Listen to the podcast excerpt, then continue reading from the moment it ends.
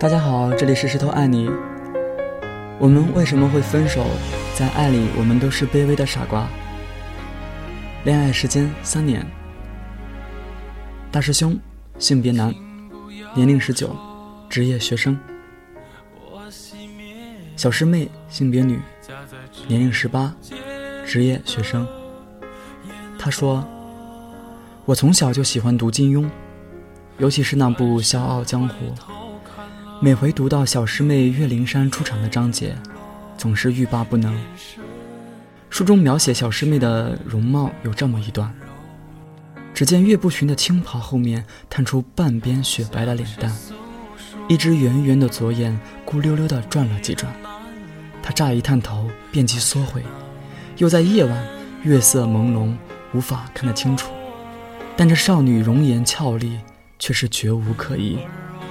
蒙蒙月光下，林平之依稀见到一张秀丽的瓜子脸蛋，一双黑白分明的眼睛。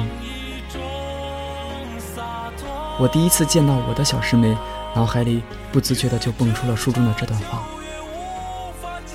那天是新生入学的第一天，作为学生会主席，我照例去参加了当晚系里的聚餐。大学里的这种聚餐都打着欢迎新生的名号，其实说白了，不过是为了大龄学长追求学妹创造个契机罢了。我对这种事情一向不来电，所以打算蹭个饭就回去。正当我打算告辞时，同系的室友把我叫住了：“嘿，兄弟，先别急着走啊，你说巧不巧？咱系里今年可有一个师妹是你老乡呢。”说完还用手肘推了推我，一脸色眯眯的补了句：“是个小美女哦。”我对着他翻了个巨大的白眼，可谁成想，白眼刚翻到一半，就见小师妹从他身后钻了出来，对我甜甜地喊了句：“师兄好。”那样子用巧笑倩兮形容也不为过。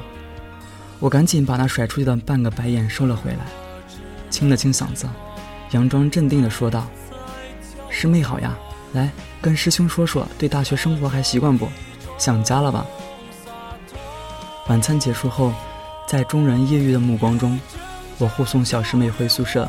一路上，我竭尽所能地施展自己的才华，谈完学习谈食堂，谈完人生谈理想，恨不得在她面前塑造一个学富五车、风流倜傥的成功师兄形象。其实紧张的手抖，可是眼看着再往前走就是女生宿舍了，我这个懒人头一回在心里埋怨校园太小了，怎么走几步就到了呢？正在这个时候，师妹忽闪着一双大眼睛，提议道：“师兄，我觉得晚上吃撑了，要不咱俩去旁边的小操场散散步，消消食。”于是我俩就在月光下浪漫的一圈圈的逛起了操场。你知道的，每个大学的操场晚上都会有在夜色中狂奔的同学。说时迟那时快，一个黑影突然从师妹身后急速跑来，眼看就要相撞了，我赶紧一伸手拉住了师妹的手。四周黑漆漆的，只有远处微弱的路灯还在照着操场。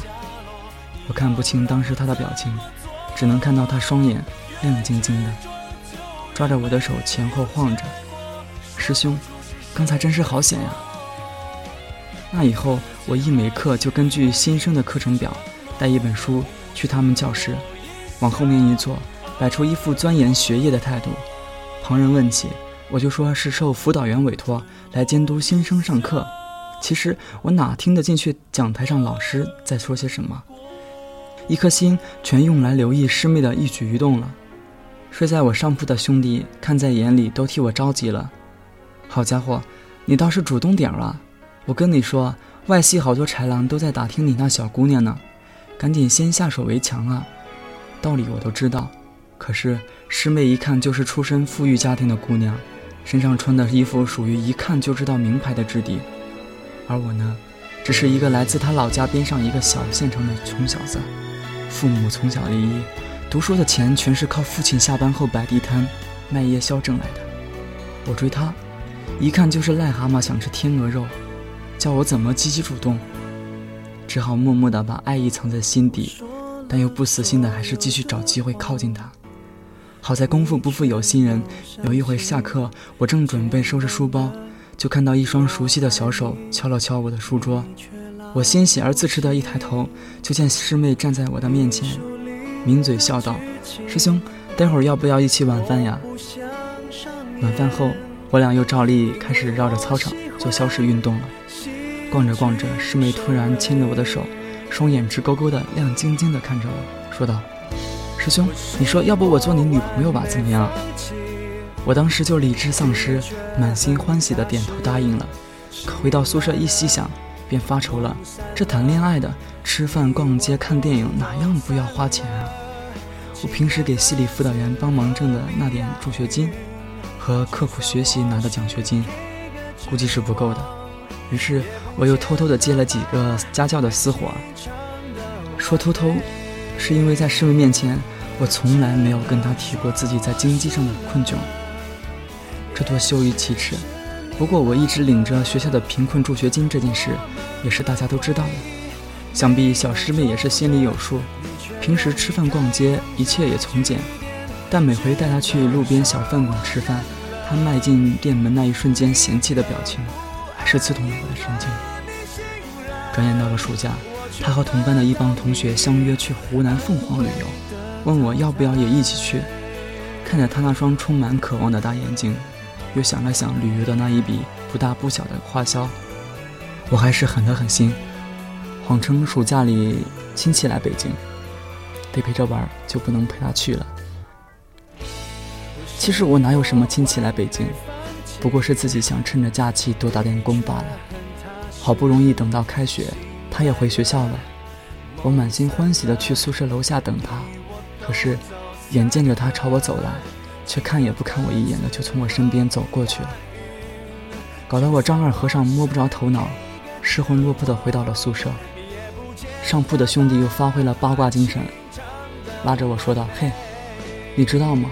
大家都在传你那小姑娘在凤凰跟他们班一个男的可暧昧了，据说还是个富二代呢。”我一言不发，内心苦笑道：“原来如此，原来如此。”果然最后还是落得一个癞蛤蟆想吃天鹅肉的下场呢。既然人家都没有给我好脸色看了，我又何必继续拿热脸贴人家冷屁股呢？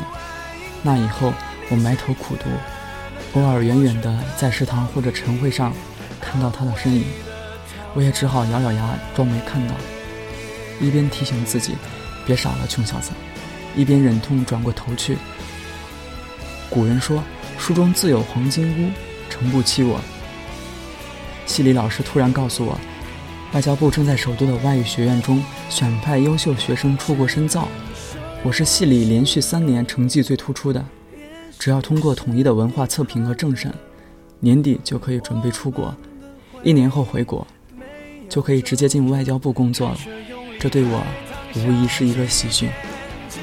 我仿佛看到了一个改变命运的转机，于是努力过关斩将，最后顺利地通过了考试。虽说没有出现书中自有颜如玉的美景，不过好少年志在四方，再说等我学成归来，也算是有个好单位，不至于让小师妹再嫌弃了。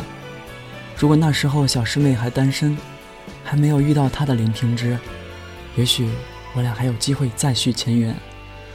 抱着这样的心态，在兄弟们给我办的践行聚餐上，我四处搜寻着小师妹的身影，找到了。我举起杯子，正打算朝她走去时，却见她牵起了站在她身边的那个富二代的助手，两人深情款款地对视起来。我只好沮丧地找别的兄弟了。大酒之后，我就两袖清风地飞去了法国，也告别了我的小师妹。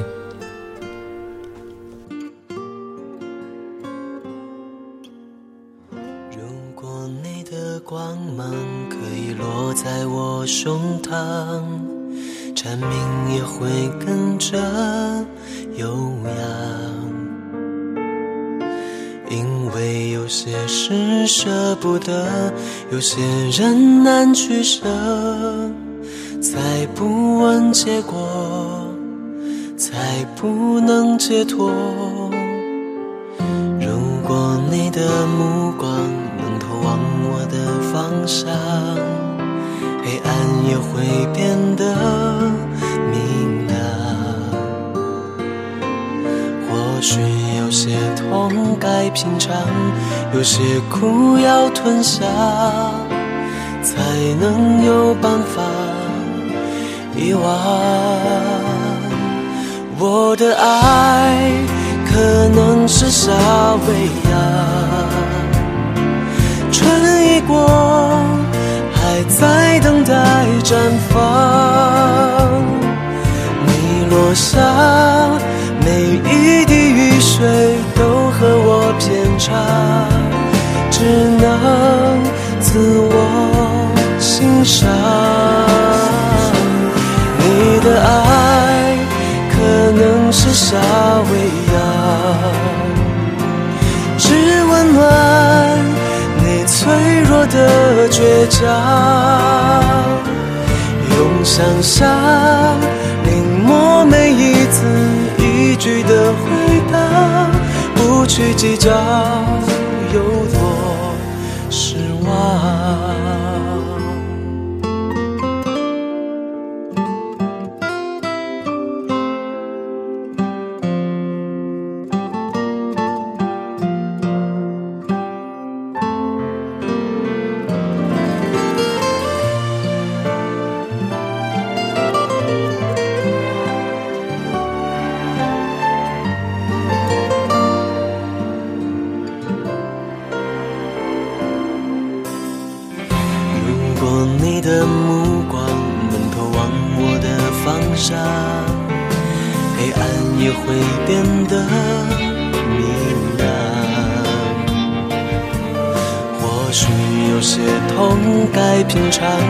有些苦要吞下，才能有办法遗忘。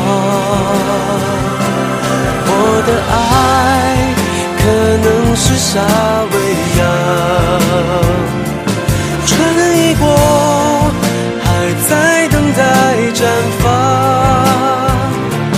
你落下，每一滴雨水都和我偏差，只能自我欣赏。